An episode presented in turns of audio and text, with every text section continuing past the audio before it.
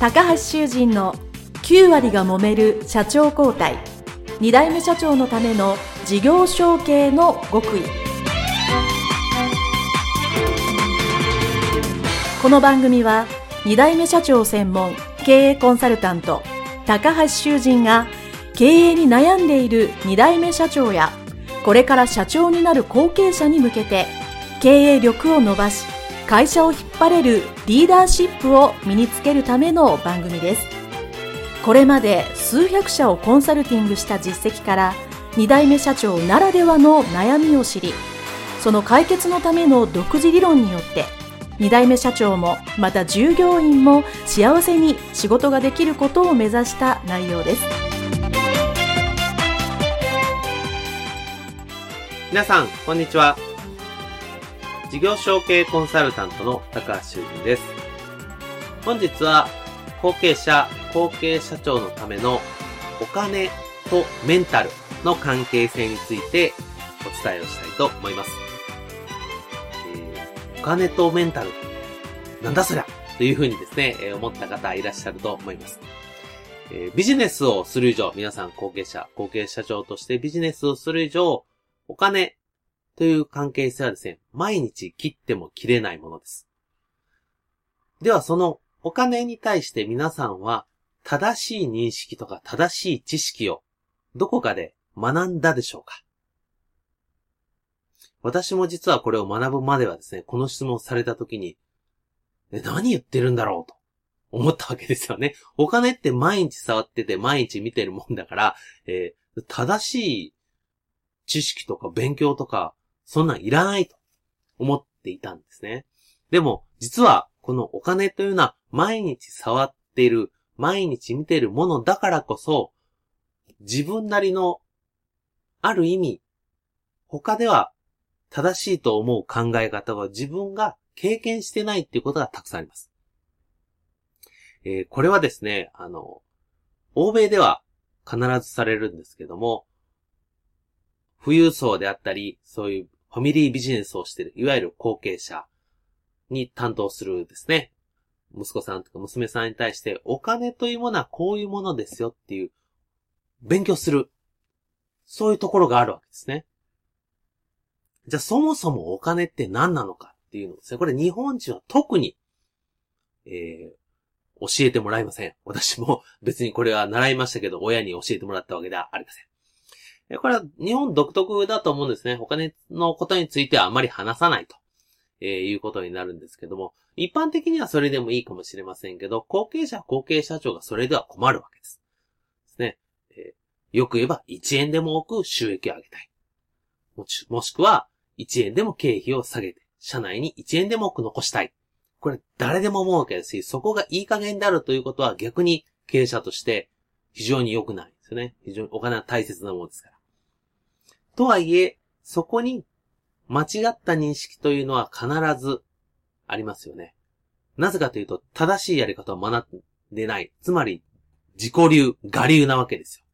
これ、自己流、我流っていうのはですね、やっぱり何においても、もちろんいい面もありますけど、ま、悪い面もありますよね。結構悪い面の方多いですよね。えー、僕はかなり下手くそですけども、ゴルフね。あの、ゴルフで上手くなろうと思ったら、正しいやり方を、正しいそう、教えるのが上手い人に教えていただいて、その通りに練習すれば、スコアが縮まるはずですよね。まあ、ところが私はあの、全然そういうのをしないので、全然上手くならないというのをこれも身をもって分かっているわけですけども、お金についても一緒です。じゃあまず、お金について簡単にご説明しますと、そもそもお金って何やと言うとですね、これはちょっと大昔の話になりますけども、えー、昔は物々交換をしていたわけですよね。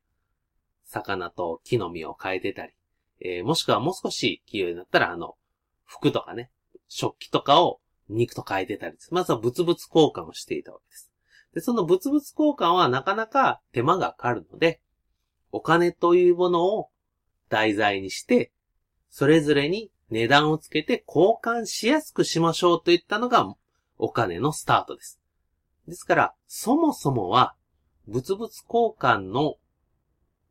円滑にするための道具なわけですよね。ですから、その、お金の機能といえば、一つ、そういう物々交換の代わりに、円滑にするための交換する機能っていうのがあります。そして、二つ目はですね、その交換したものですね、お金をですね、遠くに運ぶことができます。魚だったら遠くに運ぶのは難しいですね。その間に腐っちゃいますから。でもお金を遠くに運ぶことは簡単です。持って歩くこともできます。これがいわゆる流通する。ですね。流通する機能があるっていうのが二つ。そして三つ目は、貯めることですよね。魚はたくさん取ったらですね、腐っちゃいますけど、お金はたくさんあったらですね、えー、取られなければじっと持ってれば、蓄財ができます。ですね。この貯めるという機能があります。で、お金を使う場面でこの基本的に3つなわけですよね。交換している、流通して、えー、流通するっていうのは使うっていうですね。流通して使う、貯める。この3つなわけです。ということは実はこの3つのお金に関わる行動の中で、実は皆さんは何かしらこの3つの中でどれかが得意でどれかが苦手っていうのは必ず無意識のうちに入っています。で、これなぜかというと、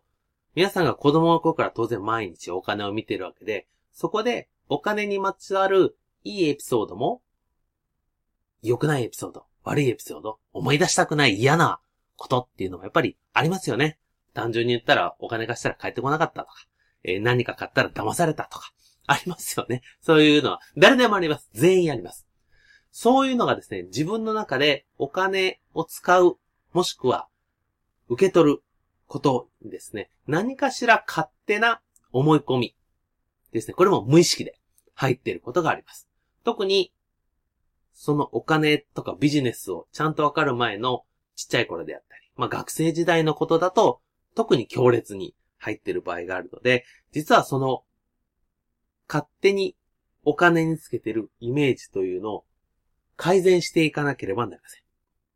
でないと、私もですね、えー、2代目さん、3代目さんにやるんですけども、えー、よく見て、あ、この人お金にちょっと良くないイメージというかね、あの、感覚を持ってるな、っていうのがあります。で、そういう人は、あの、大きく3つに分けられるんですけど、1つ目は、まあ、お金受け取れない。ですね。で、2つ目は、お金が貯めれない。3つ目が、お金が使えない。この3つのあるで、お金が受け取れないっていうのはですね、もう少しわかりやすく言うと、ビジネスにおいて、お金を受け取れなかったら会社、厳しいですよね。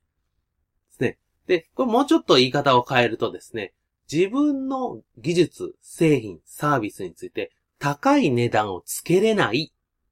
というふうになります。中小企業のマーケティングの大原則はですね、高い価値のものをそれに見合うしっかりした、まあ、高いというか適正な金額を少量売るということですよね。これ大企業だと反対です。低価格なものを大量に売ればいいわけです。この真反対をしなければ中小企業っていうのは基本的に生き残れないので、高価格なものを少量売る。お客様のためになるべくそのお客様のために合うように作った高価格なものを売るというのが大原則であるのに、受け取れないということは高い金額をつけれない。というのはですね、これはビジネスにとって売り上げが上がらないって言ってるのと一緒です。これ大変難しい。だからそこがもしあるんだったら改善しないといけない。ですね。ここが一番ですね、ビジネスにおいて重要です。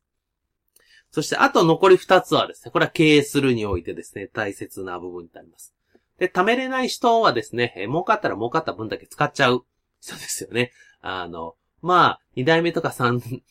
代目ですね、あの、ボンボンで、あいつアホやなと言われてる、まあ僕の、あの、お客様にはいないですけど、えー、知ってる方でね、あの、ついつい儲かったら儲かった分だけ、えー、高級な車買っちゃうとかですね、あの、よくわかんないものにお金を使っちゃうと。いうような人はですね、えー、まあ、その本人の性格もあるかもしれないですけど、この貯めれないですね。っていうところに、えー、貯めておいたら良くない。という思い込み。ですね。これ潜在意識に勝手に刷り込まれている可能性があります。あとは、えー、まあ、二代目三代目さんに少ないかもしれませんけど、貯めれない。ですね。あ、ごめんなさい。使えない。使えないがですね。要は、えー、収益はしっかり出してるんだけども、お金を払えない。ですね。もうなるべく社内にお金を残そうとする。まあ、単純に社内をこう、残すだけだったらいいんですけども、えー、ちょっと表現悪いとするですね。じゃあ、社員に払うお給料すらもったいないから、なるべく低く、どんどん自分のとこにお金を残しておこうと。いうふうに、えー、かなり悪い表現で言うと、そういうふうになっちゃう場合もあるんですね。で、えー、この3つですね、受け取れないとか貯めれないとか使えないがあるとどうするかっていうのは、お金っていうのは基本的に、こ社会をぐるぐる循環しているものですので、その循環がどこかで途絶えるということは、長期的に見て会社にとっては非常にマイナスです。一時的にはいいかもしれないですけど、どこかでその循環が途絶えることは、末長い繁栄、事業承継で重要なのは、末長い長期的な成長と一族の繁栄です。それが途絶えることになりますので、このお金に関わるメンタルの改善っていうのはとても重要なことになっています。はい、え、今日はですね、えー、ちょっと、えー、お金とそのメンタルについてですね、簡単に解説いたしました。えー、詳細はね、えー、もっと、えー、長く話せるのがあるんですけど、今日はまあ、ポッドキャストということで、触りだけお伝えをさせていただきました。それでは、今回はこれまでにしたいと思います。どうもありがとうございました。